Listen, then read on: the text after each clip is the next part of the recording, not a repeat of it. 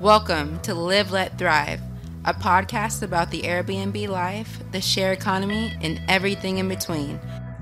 What up, y'all? It's your boy Micah. Just a solo app, real quick. I'm just dropping this real quick to uh, touch on everything that's been going on with the coronavirus, how it's affecting businesses, especially the Airbnb short term rental business, um, and just kind of give y'all an update of what I'm doing, where I've lost money, where I've gained um, and everything else. So I'm gonna just hop right to it. So really, right now with the whole coronavirus, I keep seeing people posting saying they're losing money, saying there's uh, pretty much they're losing money, losing thousands of dollars. What should they do? So I'm gonna tell you right now, it's business. This is what we got into it for. It's pure business. This is what this is what it is. You have ups, you have downs. So at this time, what you should be doing is taking the time to learn. Instead of, I hear a lot of people asking, well, if you're in this area and the stuff's going down, what do you do? I'm like, okay, yeah, you can lower your prices. Cool. But what important question I see nobody asking and what I'm figuring out is where are the markets that aren't affected by this? Where are people going right now that with the whole coronavirus pandemic going on, where are they going? And I know where they are. I've been studying it where they are. I know where I know one of my markets are booming. I know others I've lost. So for example, when they canceled South by Southwest, that kind of screwed me. My listings in Austin took a hit, major hit. Talking in South by Southwest in March is already booked. Man, it was already it was available. Then they canceled it. Everything came back. People canceled. It was terrible. But of course, that was my timeshare, so I got lucky. So I didn't really lose money. So what I want to tell people is study the markets that people are going to right now because this is perfect time to do it. So one market, like okay, the places that people are really going right now, especially in America, are places that are driven to and not flown to, and places without international airports.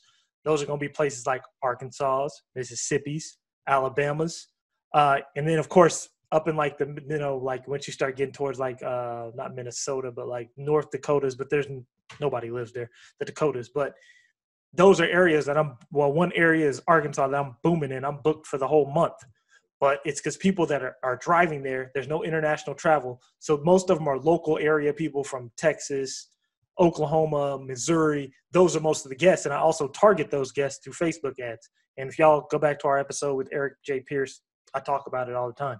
So that's what I tell people at this time, take the time to learn where people are going in this type of crisis. Also, take the time to figure out if you're really taking a huge hit and your only source of advertising or income is Airbnb, TripAdvisor, HomeAway, we got to fix that. That means you're really a Airbnb host or a TripAdvisor host. We have to start getting to a point where you're doing direct bookings and you control the cancellation policy because that's the biggest thing right now. People saying, well, Airbnb, of course, they have their extenuating circumstances, which most of the time I kind of agree with. If somebody can't fly or their flight got canceled because of the coronavirus, whatever happens. I know they canceled flights to like Dubai or whatever, but yeah, those are extenuating circumstances. But it's some people just like, hey, I don't want to come no more because of the coronavirus. Eh, you know what I mean? Sometimes you have to kind of take them to your own hands, but you don't have that power if you're an Airbnb host. You got to go and you got to have the power to do that. You got to go direct booking. So this is a lot of what I'm talking about. Like people, instead of panicking, don't ever panic.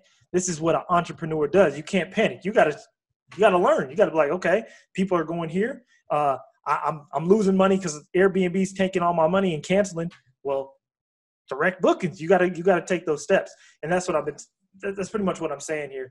Um, so in this downtime, what I'm gonna tell you what I've been doing, not only studying markets, and I noticed the stock market is starting to take a hit. I don't think it affected real estate, but short-term rentals have taken a hit.